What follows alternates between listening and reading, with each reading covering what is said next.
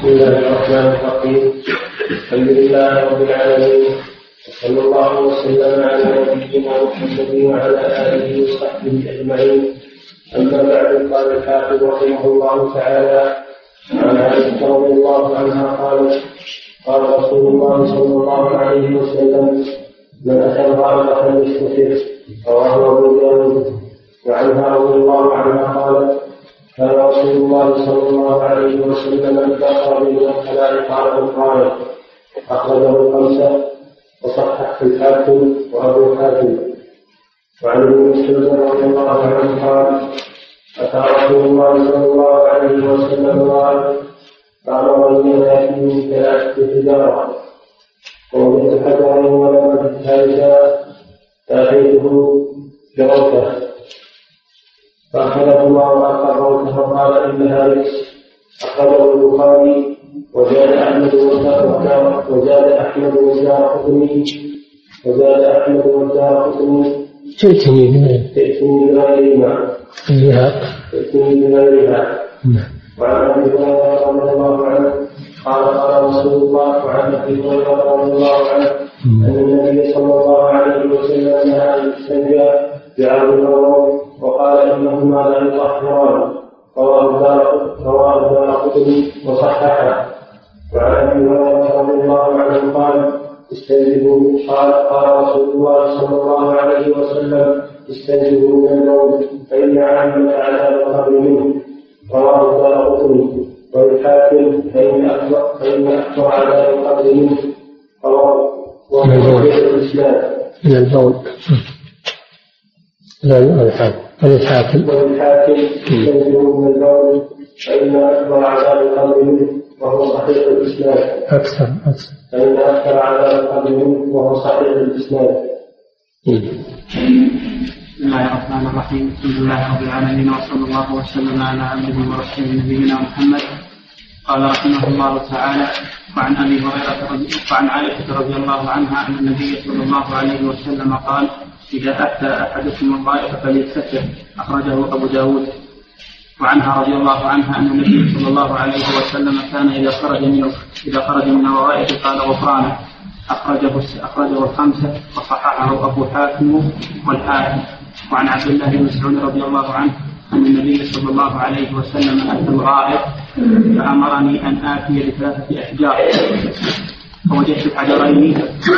فوجدت حجرين فلم أجد الثالث فأتيته بروثه فأخذهما وألقى الروثة وقال إنها رجس أو رجس رواه البخاري. وزاد أحمد والدار قطني ائتني بغيرها. وعن أبي هريرة رضي الله عنه أن النبي صلى الله عليه وسلم نهى أن يستنجى بعظم أو أو روث وقال إنهما لا يطهران أخرجه الدار قطني وصححه وعنه رضي الله عنه أن النبي صلى الله عليه وسلم قال استنزلوا من البول فإن عائشة عذاب القبر منه رواه الدار قطني وللحاكم فإن فإن أكثر عذاب أهل القبر من البول وإسناده صحيح. بسم الله قال المصنف رحمه الله تعالى عن أبي هريرة رضي الله عنه الحمد لله والصلاة والسلام على رسول الله وعلى آله وصحبه وبعد هذه الأحاديث في آداب قضاء الحاجة. عن عائشة رضي الله عنها أن النبي صلى الله عليه وسلم قال من أتى الغائط فليستتر. وعنها رضي الله عنها أن النبي صلى الله عليه وسلم إذا خرج من الغائط قال غفرانك. أخرجه الخمسة وصححه أبو حاتم والحاكم. والأول رواه أبو داود. الغائط تقدم بيانه أن المراد به الأصل المكان المنحدر ثم أطلق على ما يخرج من الإنسان. سمي غائطا من باب الكناية. والشرع المطهر يعبر عن الأشياء المستكرهة يعبر عنها بكنايات ولا يأتي بألفاظها. هذا من أدب الشرع أن الأشياء المستكرهة لا يؤتى بألفاظها وإنما يعبر عنها بكنايات.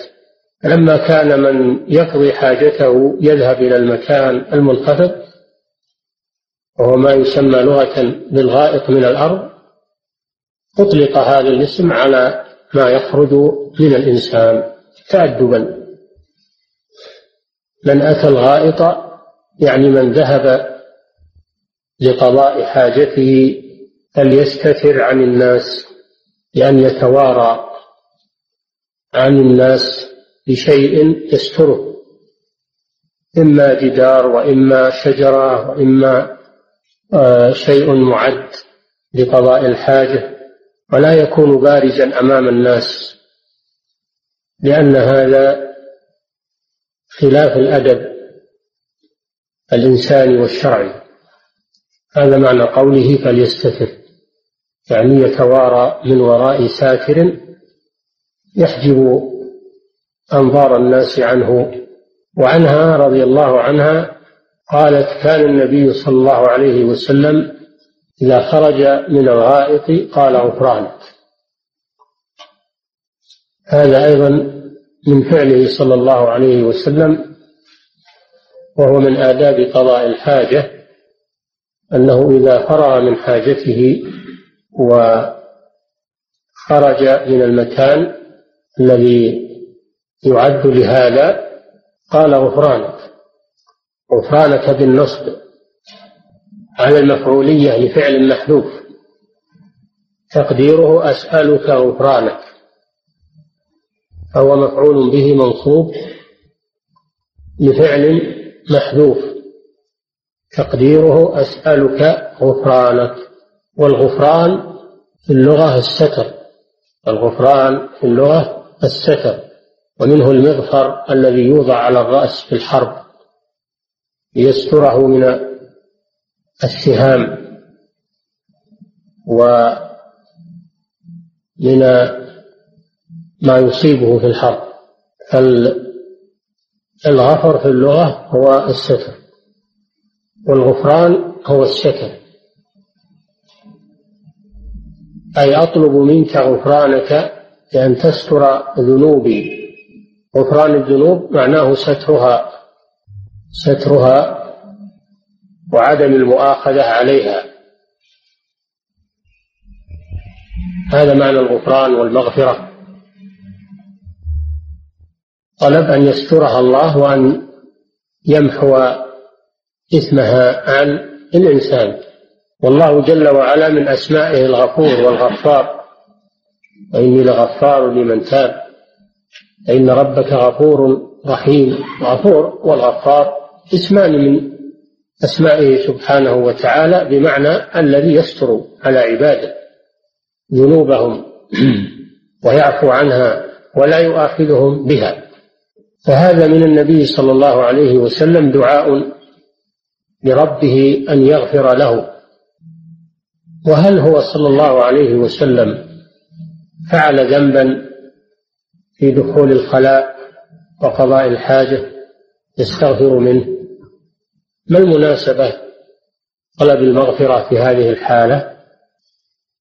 قالوا لأن الرسول صلى الله عليه وسلم كان يذكر الله على كل أحيانه ومعلوم أن الذي يقضي حاجته لا يذكر الله فهو يستغفر الله من هذا الانقطاع من هذا الانقطاع عن عن الذكر. اعتبره صلى الله عليه وسلم تقصيرا في حق ربه حيث مرت عليه هذه الفترة لا يذكر الله فيها. هذا قول. والقول الثاني في تفسير ذلك أن قضاء الحاجة وخروج هذا الخارج المؤذي من الإنسان نعمة من الله. يستحق عليها الشكر. إذ لو انحبس هذا المؤذي في الإنسان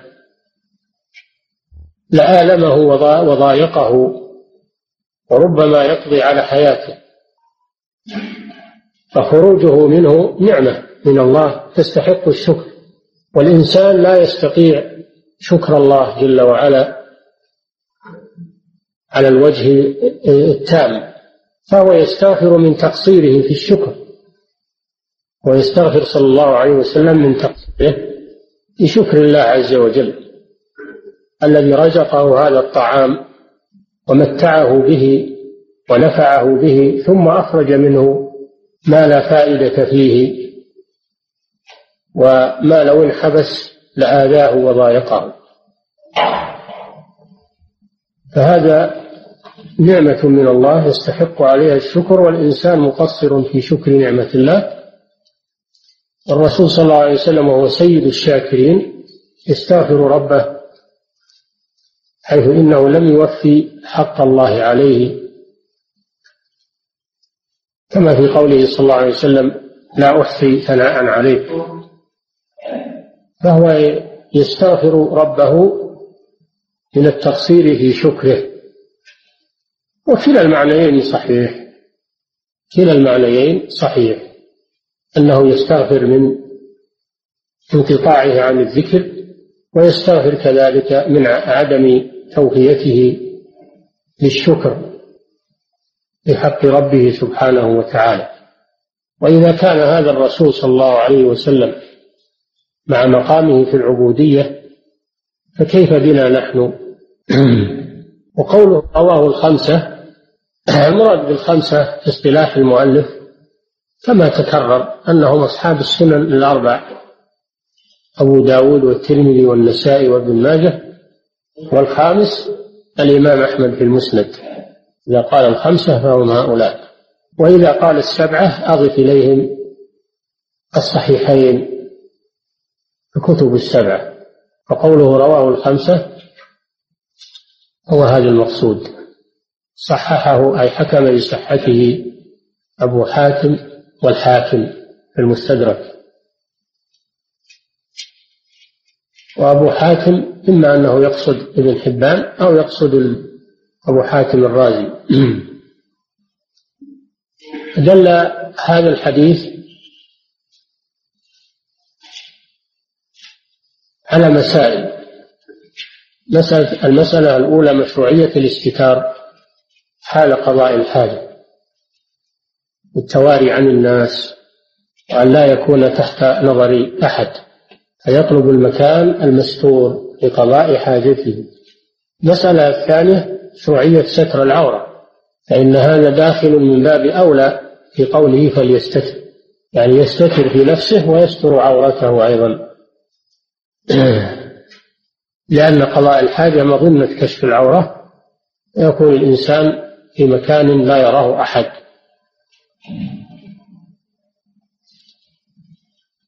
المسألة الثالثة فيه مشروعية هذا الدعاء. إذا خرج من الخلاء أو فرغ من قضاء حاجته فإنه يستحب له أن يقول غفرانك. وقد جاء تكملة الحديث غفرانك الحمد لله الذي أذهب عني الأذى عني الأذى وعافاني لكن هذه الزيادة لم تصح. هذه الزيادة الحمد لله الذي أذهب عني الأذى وعافاني لم تصح. فلذلك اقتصر المصنف على قوله غفرانك. قال وعن ابن مسعود رضي الله عنه قال أتى النبي أتى النبي صلى الله عليه وسلم الغائط فقال ائتني بثلاثة أحجار فوجدت حجرين ولم أجد الثالث فأتيته بروثة فأخذهما وألقى الروثة وقال إنها ركس رواه البخاري. زاد أحمد والدار قطني ائتني بغيرها. وعن أبي هريرة رضي الله عنه قال نهى رسول الله صلى الله عليه وسلم عن الاستنجاء بعظم أو روث. وقال إنهما لا يطهران. رواه الدار قطني وصححه.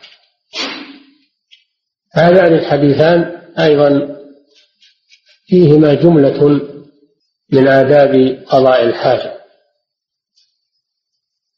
قوله أتى الغائط هذا عرفنا ما المراد بالغائط. فقال أتني بثلاثة أحجار. أمر النبي صلى الله عليه وسلم ابن مسعود لأن ابن مسعود رضي الله عنه كان يخدم النبي صلى الله عليه وسلم. قال ائتني بثلاثة أحجار يعني من أجل الاستجمار بها بعد فراغه من قضاء حاجته. ائتني بثلاثة أحجار. قال فوجدت حجرين ولم أجد الثالث. فأتيته بروثة الروثة ما يخرج من الدابة من رجيع الدابة والغالب أنه يطلق على رجيع الحمار ويطلق على غيره من بقية الدواب. فأخذهما يعني أخذ الحجرين وألقى الروثة لم يقبلها صلى الله عليه وسلم. وقال إنها ركس الكاف الركس والرجس بمعنى واحد الركس والرجس والرجس الجيم معنى واحد وهو النجس. معناه النجس. فعلل صلى الله عليه وسلم إلقاءه الروثة لأنها ركس من أجل أن يعرف ابن مسعود رضي الله عنه السبب في إلقائها تعليما له ولغيره وتطييبا لنفسه أيضا. قال إنها ركس في حديث أبي هريرة قال نهى النبي صلى الله عليه وسلم أن يستجمر بروث بعظم أو روث. فيه زيادة حديث أبي هريرة زاد العظم. قد سبق لنا في الأحاديث المنع من الاستنجاء بالعظم والروث في حديث سلمان الذي مر يستجمر برجيع دابة أو عظم. وفي حديث رويفع قال النبي صلى الله عليه وسلم لعل الحياة ستطول بك يا رويفع فأخبر الناس أن من عقد لحيته أو استجمر برجيع دابة أو عظم فإن محمدا بريء منه. فالأحاديث دلت على المنع من الاستنجاء بالعظم. أي عظم كان؟ وعن الاستنجاء بالروثة. بالروث. الروث جميع الدواب وقد جاء في الأحاديث تعليل ذلك لأنهما لا يطهران. السبب في منع الاستجمار بالروث والعظم أنهما لا يطهران والمقصود من الاستجمار هو تطهير المحل. وجاء أيضا تعليل بأنهما طعام إخواننا من الجن وطعام دوابهم. كما جاء المنع من التذكية بالعظم أيضا الزكاة بالعظم وإن كان حادا والظفر جاء المنع من الزكاة بالعظم والظفر ومنع صلى الله عليه وسلم من ذلك في في الاستنجاء أيضا. منع من العظم في الاستنجاء. وفي رواية نهى عن الزكاة بالظفر والسن. وقال أما السن فعظم وأما الظفر فمدى فمدى الحبشة. أما هنا فنهى عن الاستنجاء بالعظم والروثة وعلل لأنهما لا يطهران. ولا مانع أن يعلل الحكم بعلتين فأكثر. لا مانع من ذلك. فتكون العلة مجموع الأمرين. أنهما لا يطهران ولأنهما طعام لدواب الجن ولهم بعد الإنس. التعليل بأنهما طعام يؤخذ منه منع الاستنجاء بالطعام مطلق. ما يتخذ لطعام الدواب علف الدواب حتى دواب الإنس حتى دواب الإنس ما دام أنه منع من الروث لأنه علف دواب الجن فكذلك علف دواب الإنس لا يستنجى به. وكذلك طعام بني آدم ما دام أنه نهى عن العظم لأنه طعام الجن كذلك طعام بني آدم لا يلوثه ويقدره عليه. أخذا من التعليل فيستفاد من هذين الحديثين. حديث ابن مسعود حديث أبي هريرة رضي الله عنهما مسائل كثيرة. المسألة الأولى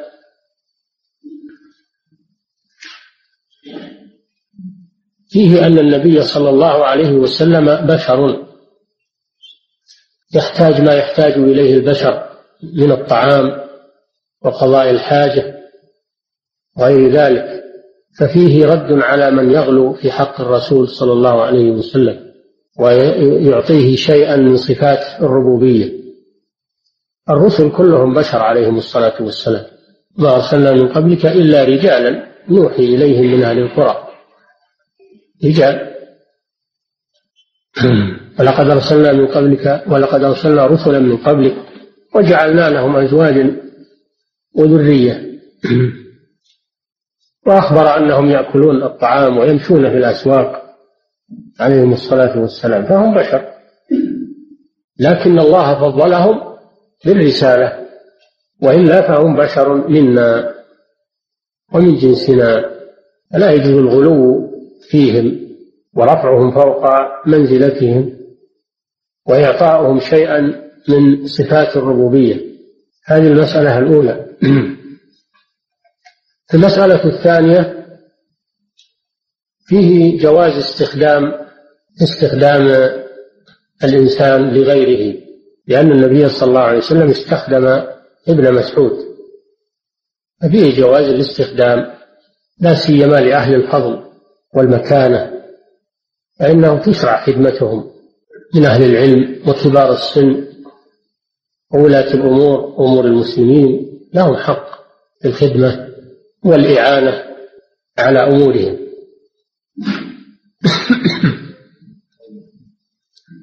قال ائتني بثلاثة أحجار فهذا فيه خدمة أهل الفضل.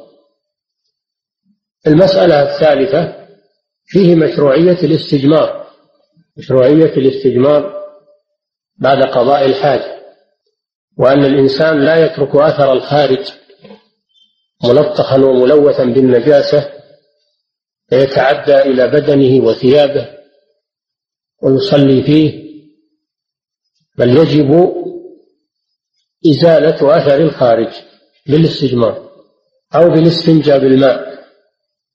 فإن لم يستنجي ولم يستجمر وترك الأثر على مخرجه وصلى فصلاته باطلة. لأن من شروط صحة الوضوء تقدم استنجاء أو استجمار أو استجمار قبله. من شروط صحة الوضوء تقدم استنجاء أو استجمار قبله إذا خرج منه شيء. أما إذا لم يخرج منه شيء واستجمر في الأول ولم يخرج منه شيء بعد الاستجمار فلا يكرر الاستجمار إنما يفعل عند الحاجة فقط. المسألة الرابعة فيه أن الاستجمار يكون بثلاثة الأحجار. أو ما يقوم مقام الأحجار من كل ما يزيل الأثر من أحجار أو طين قوي أو خشب أو مناديل خشنة أو غير ذلك. كل ما يزيل الأثر مما لم ينهى عنه فإنه يستجمر به الأحجار وما يقوم مقامها. من كل طاهر منق للمحل من كل طاهر منق للمحل. المسألة الخامسة فيه استحباب الإيثار الإيثار في الاستجمار. لأن يقطعه على وتر ولا يقطعه على شفع.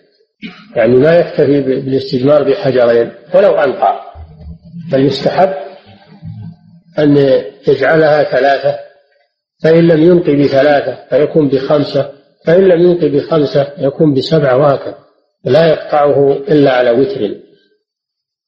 لأن النبي صلى الله عليه وسلم طلب ثلاثة أحجار. المسألة السابعة أو السادسة المسألة السادسة أن الاستجمار يطهر المحل. قوله صلى الله عليه وسلم في العظم والروث إنهما لا يطهران فدل على أن غيرهما يطهر المحل. فلو اقتصر على الاستجمار لو اقتصر على الاستجمار أجزأه ذلك بإجماع أهل العلم ولو لم يستعمل الماء ولو كان الماء عنده ولو كان على ضفة البحر. إذا إذا استجمر استجمارا منقيا فإنه يكفيه. ولو أتبعه بالماء كان أفضل ولكن لو اقتصر عليه أجزأه ذلك لأن الرسول صلى الله عليه وسلم أخبر أنه أن الاستجمار يطهر. أن الاستجمار يطهر. فمعناه لو اقتصر عليه كفى إلا أن بعض العلماء يقول الاستجمار لا يطهر لكن يعفى عن الأثر الذي يبقى. هو ما يقطع الخارج تماما لكنه لو بقي أثر فإنه يعفى عنه. هذا رواية عن الإمام أحمد. ولكن الصحيح والذي يدل على هذا الحديث هو القول الأول أنه يطهر. هم مجمعون على أنه يجزي لكن هل يجزي لأنه يطهر أو يجزي لأن لأنه يعفى عما بقي من أثر النجاسة الذي لا يزيله إلا الماء؟ وإلا هم مجمعون على أنه يجزي. المسألة السابعة في الحديث المنع من الاستنجاء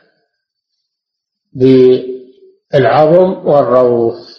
فمن استجمر بهما فإن استجماره غير صحيح العظم والروث. المسألة الثامنة في الحديث دليل على مشروعية تعليل الأحكام. مشروعية تعليل الأحكام يعني بيان العلة للحكم الشرعي. فإن النبي صلى الله عليه وسلم لما ألقى الروثة قال إنها ركس ولما نهى عن الاستنجاء بالعظم والروث قال إنهما لا يطهران. فهذا دليل على بيان على مشروعية بيان تعليل الأحكام لأن هذا يكون أثبت في ذهن السامع ويقتنع السامع تمام الاقتناع ولا يبقى في نفسه تساؤل لماذا لماذا. إذا علل له الحكم وذكرت له العلة انقطعت التساؤلات واطمأنت النفس. هذا إذا أمكن إذا أمكن إذا كانت العلة منصوصة أو العلة مستنبطة تبين. أما إذا لم يمكن يعني بأن لا نعرف العلة فإننا نعمل بالدليل ولو لم نعرف العلة. واجب علينا أن نعمل بالدليل. عرفنا العلة أو لم نعرفها. لكن مهما أمكن معرفة العلة وبيانها هذا مطلوب. الحديث الخامس عن أبي هريرة رضي الله عنه أن النبي صلى الله عليه وسلم قال استنزهوا من البول فإن عامة عذاب القبر منه. رواه الدار قطني وصححه.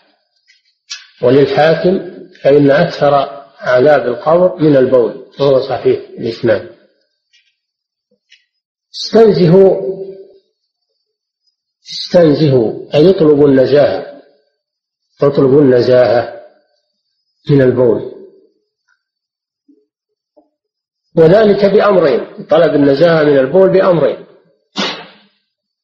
الأمر الأول أن يتحرز من رشاش البول. أن يتحرز الإنسان من رشاش البول أن يصيبه أو يصيب ثيابه بأن يتبول في مكان رخو من الأرض.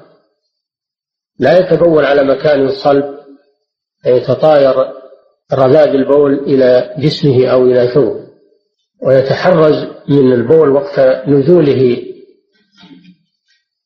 ويتحفظ منه حتى لا يصيبه. الأمر الثاني إذا أصابه شيء من البول فإنه يجب عليه المبادرة بغسله. إذا أصاب ثوبه أو أصاب بدنه فإنه يبادر بغسل ما أصابه من البول. هذا الاستنزاه من البول. أولا التحرز منه وقت نزوله بعمل الأسباب والاحتياطات التي تمنع رشاش البول عليه. والأمر الثاني إذا أصابه منه شيء فلا يتهاون به بل يجب عليه المبادرة بغسله وتطهيره من جسمه وثوبه.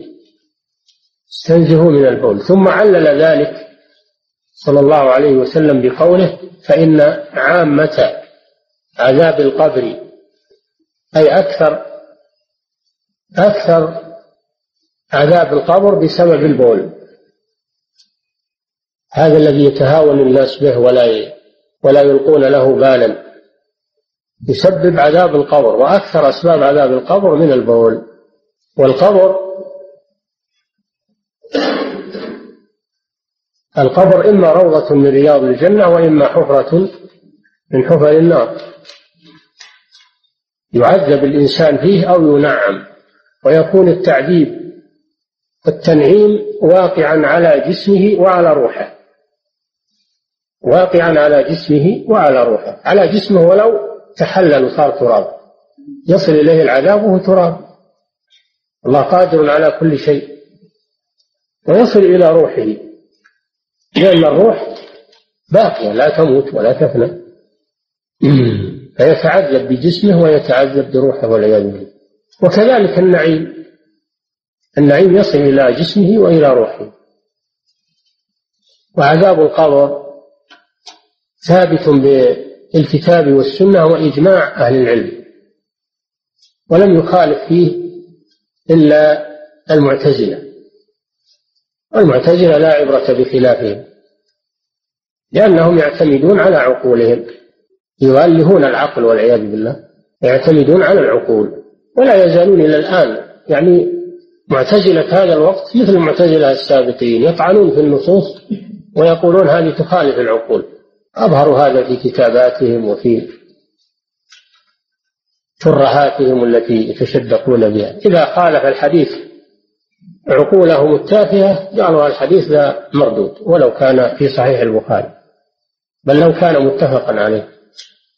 لأن العقل لا يقره بزعمهم. فهم أنكروا عذاب القبر من هذا الباب لأن عقولهم لا تقر عذاب القبر. لأنهم يقولون ما نشوف شيء. لو لو فتحنا القبر رأينا الميت كما وضعناه. طيب عذاب القبر من أمور الغيب لا تعلمون عنها. يعذب وأنتم لا تدرون. هو في نعيم أو في عذاب وأنتم لا تدرون. بل قد يظهر قد يظهر لبعض الناس شيء من عذاب القبر. كما حصلت وقائع كثيرة. ومن أراد الاطلاع والاتعاظ فليراجع كتاب أهوال القبور للحافظ بن رجب رحمه الله. يرى العجائب. وعذاب القبر تواتر كما قال العلماء تواترت به النصوص. ثابت. ومن عقائد أهل السنة إثبات عذاب القبر ويذكرون هذا في كتب العقائد التي تدرس مخالفة للمعتزلة ومن نحى نحوهم من العقلانيين. فهذا الحديث فيه إثبات عذاب القبر. ولما جاءت يهودية إلى أم المؤمنين عائشة رضي الله عنها فقالت لها استعيذي بالله من عذاب القبر. فاستغربت عائشة. لأن اليهود أهل كتاب يدرون عن المسائل بما أوحى الله إليهم في كتابه. استغربت عائشة عذاب القبر. فسألت النبي صلى الله عليه وسلم فأخبرها أن الناس يعذبون في قبورهم. ثم أمر صلى الله عليه وسلم بالاستعاذة من عذاب القبر. في آخر الصلاة في التشهد الأخير. قال استعيذوا بالله من أربع عذاب القبر من فتنة المحيا والممات ومن فتنة المسيح الدجال من عذاب جهنم ومن عذاب القبر ومن فتنة المحيا والممات ومن فتنة المسيح الدجال. عذاب القبر ثابت. فإن عامة أكثر عذاب القبر وله أسباب. عذاب القبر له أسباب أكثرها البول عدم الاحتراز من البول. مما يوجب على المسلم أن يتحفظ من البول ولا يتساهل في شأنه. وقد مر النبي صلى الله عليه وسلم بقبرين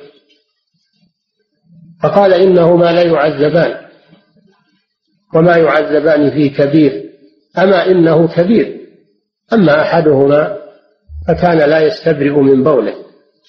وأما الآخر فكان يمشي بالنميمة. كان يمشي بالنميمة.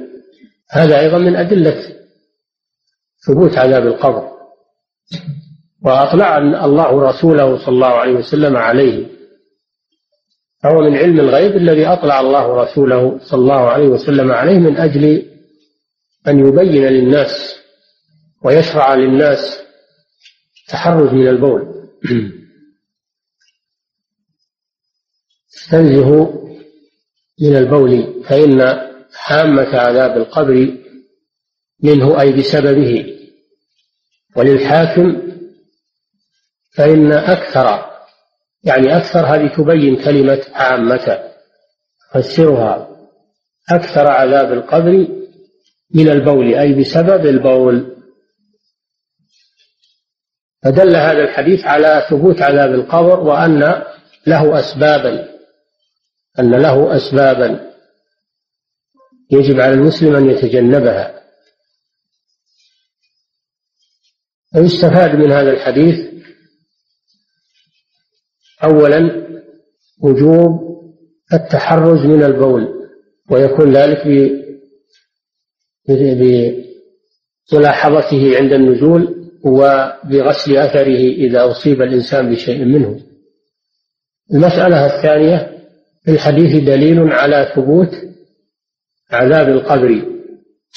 هذا الحديث من أدلة ثبوت عذاب القبر. المسألة الثالثة فيه وجوب الطهارة للصلاة. وجوب الطهارة للصلاة في الثوب, في, في الثوب والبدن. فإن التنزه من البول من أجل الصلاة. ففيه دليل على وجوب الطهارة للصلاة في الثوب والبدن وغسل النجاسة منهما إذا أراد الإنسان أن يصلي. قال تعالى وثيابك فطهر. وأمر صلى الله عليه وسلم الحائض إذا أصاب الدم ثوبها أن تغسله وأن تصلي فيه. مما يدل على على وجوب الطهارة للصلاة في البدن وفي الثوب. ورواية من البول من البول بالألف واللام والرواية الأخرى لا يستتر من بوله يعني أن البول سواء كان من الإنسان نفسه أو من غيره أو من غيره. ولهذا لما بال صبي على النبي صلى الله عليه وسلم أمر بماء فنضح بوله من ثوبه عليه الصلاة والسلام. وقال صلى الله عليه وسلم يرش من بول آه، يغسل من بول الجارية ويرش من بول الغلام. فدل على أن البول سواء كان من الإنسان أو من غيره كالطفل والجارية وغيره. إذا أصاب فإنه إلا الأبوال الطاهرة وسواء كان من إنسان أو من حيوان. فإنه نجس يجب غسله إلا الحيوانات الطاهرة التي يؤكل لحمها كالإبل والبقر والغنم والظب والله تعالى أعلم وصلى الله وسلم على نبينا محمد وعلى آله وصحبه أجمعين. بسم الله الرحمن الرحيم.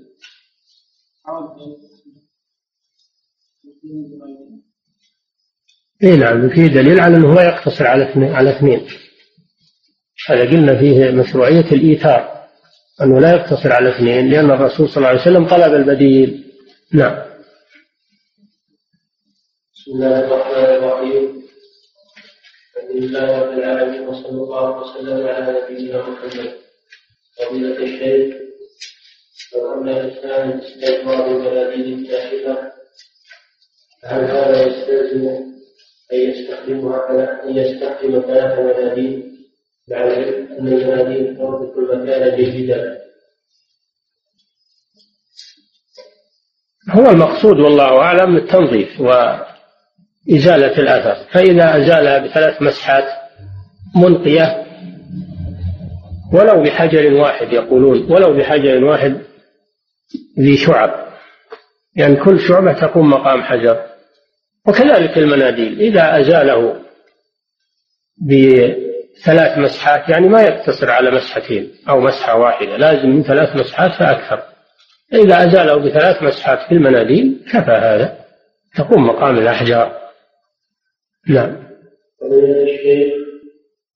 قوله في الحديث من آتى الله فليستتر أي الأمر بالذنب أو بالوجوب الأصل أن الأمر للوجوب. الأمر للوجوب ولا شك أنه هنا للوجوب لا يجوز للإنسان أنه يقضي حاجته أمام الناس بارزا يرونه أو يرون عورته هذا لا يجوز حرام نعم حديث والحمد لله الذي اذهب عني الاذى وعافاني هذا الحديث اخرجه ابن ماجه رحمه الله كما هي عدته ذكره بعض الأحيان دون بعض مع الحديث المصنف أعرض عنه هنا وعلته أن فيه راويا ضعيفا متروك الحديث فلا يشرع أن يؤتى بهذا وهو لم يثبت عن النبي صلى الله عليه وسلم. نعم. ذكرت أن الشرع يعبر عن الأشياء المستقبلة بالكنايات أمام الزوجي حديث البخاري رحمه الله وفيه علمنا رسول الله صلى الله عليه وسلم كل شيء هذا رد على هذا جواب. هذا ذكره ذكره سلمان جوابا لمن قال علمكم نبيكم كل شيء حتى القراءة فهذا الرجل الكافر يستهزي. فسلمان يقول نعم. علمنا كل شيء حتى القراءة. فهو يرد عليه. يرد على هذا الكافر. ويبين أن النبي صلى الله عليه وسلم ما ترك شيئا إلا بينه للأمة. حتى الأشياء التي آه آه التي آه استهجن هذا الكافر ذكرها. الرسول صلى الله عليه وسلم بينها. نعم. فهو من باب الرد. نعم. فضيلة الشيخ هل استجمر بعون أو أو روث ارتكب معصية؟ ولو أعرض هذا وهل يلزمه التوبة؟ إذا علم بالنهي إذا علم بالنهي وخالفه فقد ارتكب ذنبا. يجب عليه الاستغفار. ولا يجزيه هذا الاستجمار بل يجب عليه الغسل مع التوبة إلى الله. أما إذا لم يعلم إذا لم يعلم فإنه يعذر بالجهل. نعم. ومن الشيخ بعض أهل العلم يذكر أن الاستجمار مع الاستنجاء أي الجمع بينهما أفضل. ويذكر أن الاكثار من الاستنجاء أن هذا من فعل النساء بل الأفضل له أن يكتفي بالاستجمار بعض بعض الأحيان وما الفصل في ذلك. إذا اقتصر على الاستجمار أجزأ هذا بإجماع أهل العلم وإن اقتصر على الاستنجاء بالماء أجزأ هذا عند بإجماع أهل العلم. وإن جمع بينهما فهذا أفضل. استجمر أولا ثم استنجى بالماء بعده فهذا أفضل. ويروى في تفسير قوله تعالى لأهل قبى لمسجد أسس على التقوى من أول يوم حق أن تقوم فيه. فيه رجال يحبون أن يتطهروا. والله يحب المطهرين. يروى أن النبي صلى الله عليه وسلم سألهم عن سبب ثناء الله عليهم بهذا فقالوا إنا كنا نتبع الحجارة بالماء. نتبع الحجارة بالماء. فدل على أن إتباع الحجارة بالماء أفضل. ولو اقتصر على أحدهما أجزاءه ذلك. ولا ينبغي أن يقال هذا الكلام إن هذا من خصائص النساء. هذه أحكام شرعية. لا يجوز الكلام هذا. آه الأمر في هذا واسع ولله الحمد. ولأن من العرب من كان لا يستعمل الماء وإنما يقتصر على الاستجمار. ومنهم من يستعمل الماء فجاء الأمر بالسعة في هذا وهذا. الحمد لله. نعم. فضيلة الشيخ ما الحكمة في؟ لأن لأن أهل مكة المهاجر لأن المهاجرين ما كانوا يستعملون الماء كانوا يستعملون الاستجمار وإنما كان يستعمل الاستنجاء أهل المدينة الأنصار فالأمر جائز في هذا وهذا نعم الحكمة في الإيثار بالاستجمار؟ الإيثار مطلوب في أشياء كثيرة منها الاكتحال ومنها الاستجمار ومنها فهو مشروع في أمور كثيرة. والله أعلم أن فيه إشارة إلى التوحيد. إشارة إلى التوحيد. نعم. لأن الله وتر يحب يحب الوتر. نعم. فضيلة الشيخ من استجمر بعمد الروض وأقام الحدث ثم بعد ذلك صلى نعم. من استجمر بعمد الروض وأقام الحمد ثم بعد ذلك صلى تصح صلاته؟ لا تصح صلاته إذا كان عالما أو عاصم وآثم فلا تصح صلاته. يجب أن يعيد أن يستنجي بالماء أو يستجمر بأحجار ثم يعيد الصلاة. لأن استجماره لم يصح. نعم. ما الوضوء في الحمام؟ لا بأس به. لا بأس بالوضوء في الحمام. إيش المانع من هذا؟ ما دام إنه لا يتلوث به ولا تصيبه نجاسة فما فلا فليس هناك ما يمنع. نعم. فضيلة الشيخ هل من هل من السنة الاستجمار بالأحجار مع وجود الماء؟ يعني إنه يستعمل الأحجار ولو كان الماء موجودا؟ لا ما أعرف إن هذا من السنة إنه يترك الماء ويستعمل الأحجار. لكن لو عمل هذا يكون هذا مباحا له. ومجزيا مجزيا له. أما أن يتكلف هذا ويترك الماء ويأخذ الأحجار يعتبر هذا السنة الأمر بالتخيير والإجزاء. نعم. بل إن الماء أنقى. الماء إذا حصل فهو أنقى وأحسن. نعم. فكيف يترك ما هو أحسن إلى الشيء المجزي فقط؟ نعم. نعم.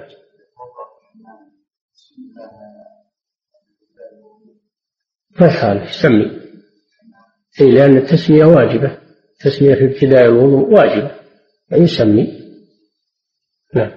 فضيلة الشيخ ألا ينفع بحاش البول ولو كان نقطة واحدة مع محاولة التحقق من ذلك ومن أصابه في ثوبه شيء ثم صلى فيه هل تصح صلاته؟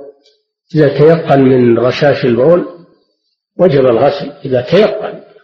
وجب الغسل ولا يجوز أن يصلي بثوب فيه رشاش بول فإن صلى فصلاته غير صحيحة.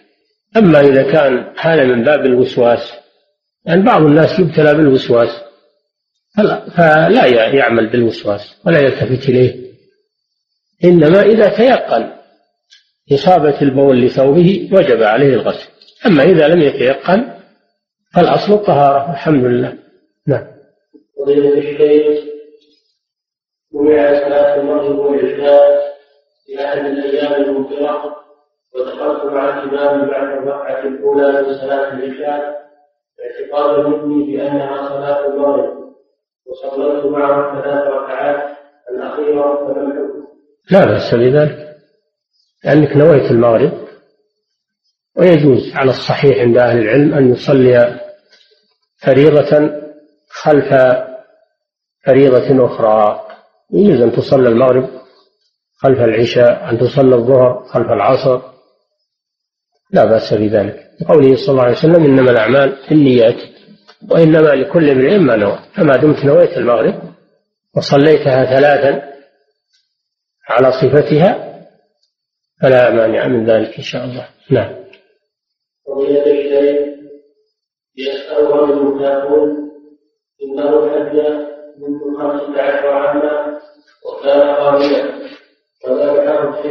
الحرم فقط ولم جاهلا وهل حجه صحيح؟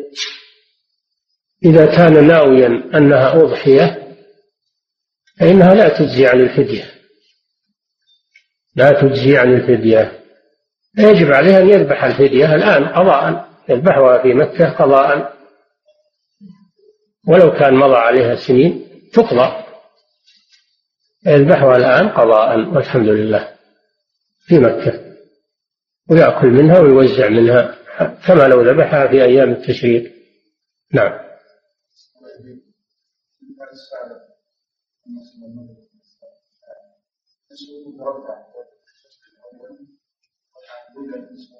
إيه. يسقط عنه التشهد الأول في هذه الحالة. نعم. لأنه يتبع الإمام يتبع الإمام يعني هذا ما يظهر لي والمسألة تحتاج تأمل لكن هذا ما يظهر لي الآن. نعم. فضيلة الشيخ الغالب في حمامات اليوم أنها مبلغة وبالتالي تكون الأرض صلبة فكيف يكون التحرز من البول؟ نعم. الغالب في الحمامات اليوم أنها مغلقة وبالتالي تكون الأرض صلبة فكيف يكون التحرز من البول؟ يتحرز من البول يعرف يتحرز من البول يقرب ذكره من من الأرض ويتبول ويبعده عن عن ثيابه وعن جسمه. كل يعرف هذا. نعم.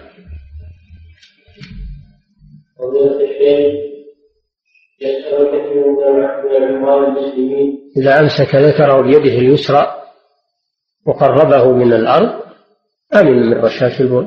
نعم. نعم. فضيلة الشيخ يسأل كثير من العمال المسلمين في هذا البلد عن مسألة الأكل أو الشرب أو الشرب من الآنية التي يشرب ويأكل منها العمال غير المسلمين خاصة الهندوس والمشركين وبقية الكفار من غير الكتابين نرجو فضيلتكم توضيح الشرك أو التي وغيرها. لا بأس باستعمال أواني الكفار ما لم يستعملوها في نجاسة أو في محرم كالخنزير والخمر فإذا لم يستعملوها في محرم ونجس كالخنزير والخمر فلا بأس بالأكل منها والشرب منها لأن الأصل في بدن الآدمي الطهارة. بدن الآدمي طاهر ولو كان كافرا. وما كان الرسول صلى الله عليه وسلم يتحرز من أواني الكفار ولا الصحابة. كانوا يصيبون الأواني في المغازي والمغانم والثياب وكانوا يستعملونها ولا ذكر أنهم يغسلونها. هذا من التوسعة على المسلمين. إلا ما شوهدت فيه النجاسة. ما شوهدت فيه النجاسة أو رؤي أنهم يستعملونها في النجاسة فلا تستعمل حتى تغسل. كما في حديث أبي ثعلبة الخشني لما سأل النبي صلى الله عليه وسلم قال إنهم في أرض قوم من النصارى لأن أبا ثعلبة من أهل الشام. وهم يشاهدونهم يشربون فيها الخمر ويطبخون فيها الخنزير. هل هل يأكلون بها ويشرب؟ قال صلى الله عليه وسلم لا تأكلوا بها حتى تغسلوها. فهذا لأنهم يشاهدونهم يستعملونها في هذه الأشياء. أما ما لم يشاهدوا ولم يحصل منهم شيء فالأصل فيها الطهارة والحمد لله. نعم.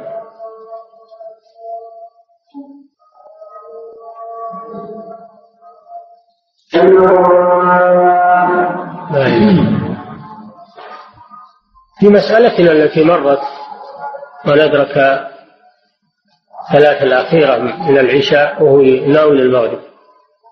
لو جلس إذا قام الإمام للرابعة جلس هو أتى بالتشهد ولحق بالإمام حصل المطلوب.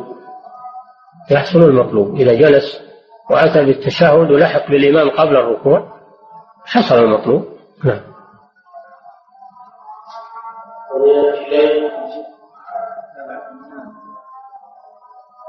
هو متابع للإمام فقط أنها تخلف عنه للإتيان بواجب. نعم. نعم. هو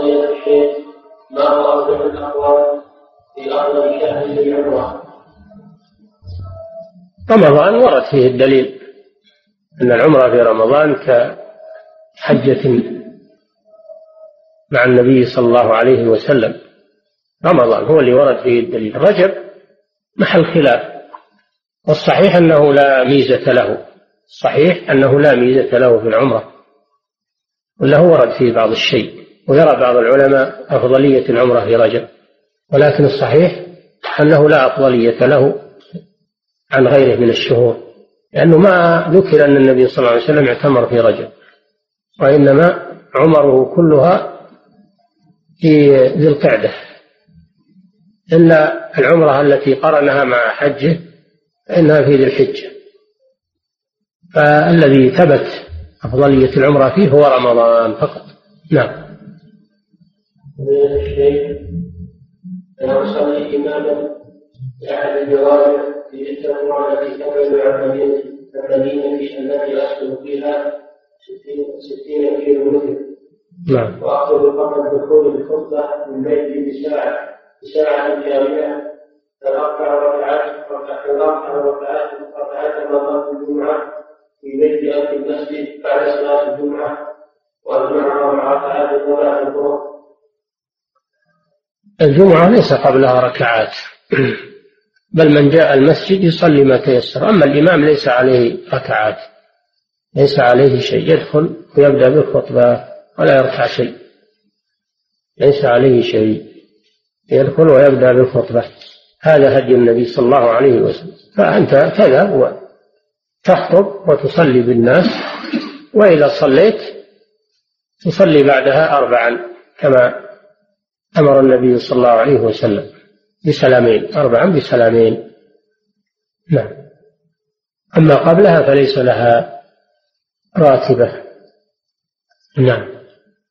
والإمام ليس عليه تحية مسجد. الإمام إذا دخل للخطبة ليس عليه تحية مسجد. إنما التحية على المأمومين. فمن دخل والإمام يخطب إنه لا يجلس حتى يصلي ركعتين كما أمر النبي صلى الله عليه وسلم. أما الإمام فإنه يدخل ويشرع في الخطبة وليس عليه تحية. نعم. فضيلة الشيخ ما حكم الزيادة في زكاة الفطر؟ حيث يلزمون حيث يلزمون معامل ثلاثين صاعا ثلاثين صاعا من النور ويخرج كيسا كاملا. لا مانع من الزيادة إذا أخرجتها من باب التبرع. إذا أخرجتها من باب التبرع فلا مانع. هذا شيء طيب. تكون أخرجت الواجب وأخرجت صدقة تطوع معه. هذا شيء طيب. نعم. فضيلة الشيخ يجوز الجمع بين صلاة الظهر وصلاة الظهر والعصر بسبب كثرة الأمطار وهل فعل ذلك النبي صلى الله عليه وسلم. الذي عليه الجمهور من أهل العلم أنه ما يجمع إلا بين المغرب والعشاء في الأمطار. هذا الذي صح به الدليل. أما بين الظهر والعصر هذا محل نظر والأكثر على أنه لا لا يشرع. نعم. والناس ممتدين في النهار ممتدين. يشتغلون بأشغالهم وأعمالهم. بخلاف الليل الناس يسكنون في الليل في بيوتهم ويستدفئون ويقرون في بيوتهم. فهم بحاجة إلى الجمع. خلاف النهار النهار الناس ممتدين في أعمالهم وفي أشغالهم. فلا لا فائدة للجمع في النهار. نعم. ومن الشيخ ما هو الفرق بين سنة العادة وسنة العبادة؟ وهل كلهما تكون تعبدية يتقرب بهما إلى الله عز وجل مع الرؤية بكل نوع بكل نوع منها حتى يتبين الحال؟ ليس هناك سنة عادة. العادة فيها تفصيل. إن كانت عادة مباحة من المباحات فهي مباحة وليست سنة إنما هي من المباح. أما إن كانت العادة مخالفة للسنة فهي حرام. العوائد المخالفة للسنة سنة الرسول صلى الله عليه وسلم مخالفة للشرع هذه حرام. فليس هناك سنة عادة كما في السؤال؟ أنا ما أعرف سنة العادة. هذه فضيلة الشيخ في جدتنا نأخذ في صيد بعض الحيوانات كجرابيل وأخذها قال لنا أحدكم لا يجوز أن تذبحوها ما دام ما دام أنكم لستم بحاجة لها من جوع أو غير ذلك. وأرجو إليكم علمكم لنا رصيدها علمكم لنا رصيدها ليس لأننا لا نجد غيرها بل لحبنا لبعضها لا مانع ما داموا يأكلونها ولو لم يكونوا محتاجين لأن الله أباحها. فإذا كانوا يأكلونها إذا ذبحوها جاز ذبحها ولو لم يكن من حاجة.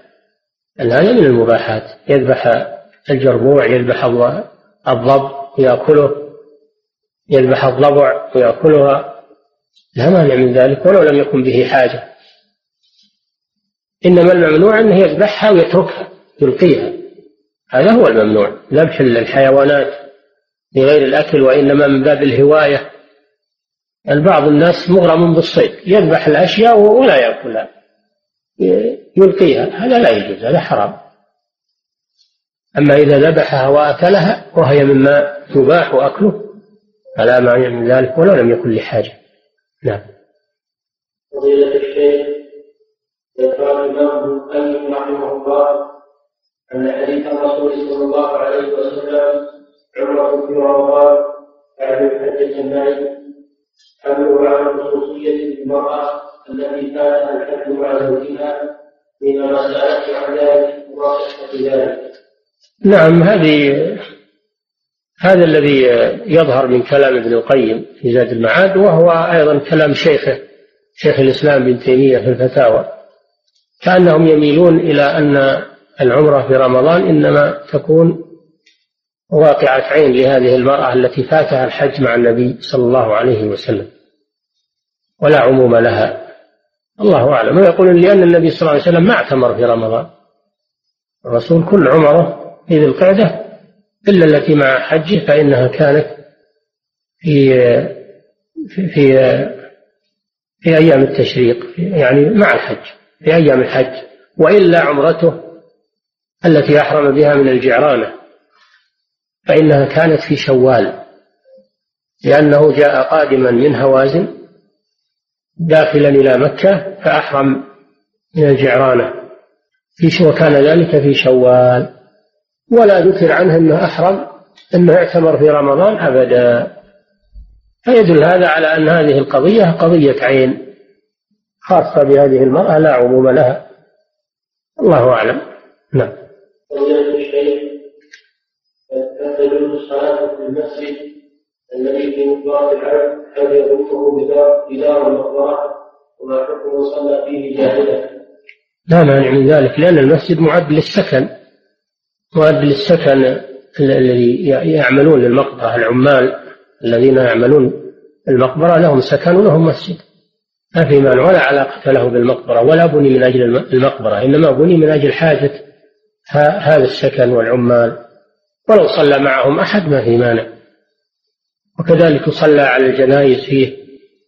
أحيانا فهو ليس له علاقة بالمقبرة ولا مانع من الصلاة فيه. نعم. لأنه معد للسكن. نعم. فضيلة الشيخ قال صلى مع الإمام فلما أتى الركعة الثالثة استعجل الإمام ولم يتمكن المأموم من إتمام الفاتحة وأطراف عن الإمام فما الحكم في ذلك؟ وهل عليه شيء؟ إن أتى ركعة لكي تطمئن نفسه؟ وهل المأموم إذا كان مع الإمام ثم ركع ورفع ولم يركع فهل يريد الركعة أم تكفيه ركعة الإمام؟ إذا لم يتمكن من إكمال الفاتحة قبل ركوع الإمام فإنه يركع مع الإمام والحمد لله قوله صلى الله عليه وسلم وإذا ركع فاركعوا ولا تركعوا حتى يركع فأفعال المأموم معلقة بأفعال الإمام فإذا لم يتمكن من قراءة الفاتحة سقطت عنه. كمن جاء والإمام في الركوع فإنه يدخل معه ولا يكون عليه قراءة فاتحة كحديث أبي بكر رضي الله عنه لأنه تعذر عليه قراءة الفاتحة فإذا تعذر عليه سقطت عنه. الحمد لله الأمر فيه سعة. هنا هذا من باب العذر. نعم. قول الرسول صلى الله عليه وسلم المس يكره فليتوضا فهل يدخل في هذا الجزء المحيط بالذكر. القصتين مثلا؟ لا هذا خاص للذكر بالقضيب الذي ورد به الدليل. الخصيتان لا تسميان ذكرا لا تسميان ذكرا. حديث إنما ورد بالذكر. نعم. ومن الشيخ رجل مسافر وصلى الجمعة ثم جمع إليه العصر. لأنه سيسير مباشرة. فهل هذا العمل جائز أم لا؟ وما هو القول في حقه؟ هذا العمل غير جائز لأن العصر ليست من جنس الجمعة. فلا تجمع معها وقد نص العلماء على هذا. كما في شرح المنتهى وغيره أنها لا تجمع. في فتاوى الشيخ محمد بن إبراهيم أيضا رحمه الله أنه أمر من جمع العصر مع الظهر أن يعيد العصر. لأنها ليست من جنسها. نعم. فضيلة الشيخ ظهرت الأسواق طيبات صغيرة. ظهرت الأسواق طيبات صغيرة. سهلة التناول والحمل. وتحوي هذه الطيبات بعض الوجود مثل كتاب التوحيد وابن رمضان وغيرهما. كما رأى كلها لا بأس بذلك. إذا صغر حجمها من أجل حملها والانتفاع بها إذا صغر حجمها من أجل حملها والانتفاع بها ما في مانع إن شاء الله. لأن المقصود هو الانتفاع. نعم. قضية الشيخ ما حكم الآيات القرآنية على أرى أن هذا لا, لا ينبغي لأن هذا يعرض الآيات القرآنية للامتهان يعرضها للسقوط والامتهان ولأنها تعلق مع أشياء أحيانا من المناظر والصور وغير ذلك يخلط القرآن مع غيره في المعلقات على الجدران. وغالبا يعلقونها للزينة والنقوش وما أشبه ذلك. فالقرآن يصان عن هذا ويحتفظ به في المصاحف وفي الصدور. أما تعليقه على الجدران أو على السيارات أو على فهذا يفتح الباب للتهاون في أمر القرآن وإهانة القرآن. وما عهد عن السلف ما عهد عنهم أنهم يعلقون اللوحات القرآنية على الجدران أو على السيارات. وهم أحب وهم أحب منا للقرآن وأحرص منا على القرآن والانتفاع بالقرآن. ما عهد عنهم هذه الأشياء. نعم. فضيلة الشيخ لقد استفدنا ولله الحمد من هذه الدروس. تبارك الله فيكم وفي علمكم ونفع الله المسلمين. إلا أننا أخذنا درسين وصير رحمه الله بين الأذان والإقامة ودرس كتاب كتاب الإمام ابن القيم المعاد أوقاته والوقت كبين البداية كبين كبين شيء جيد إذا إذا أمكن إن شاء الله أن يخصص لها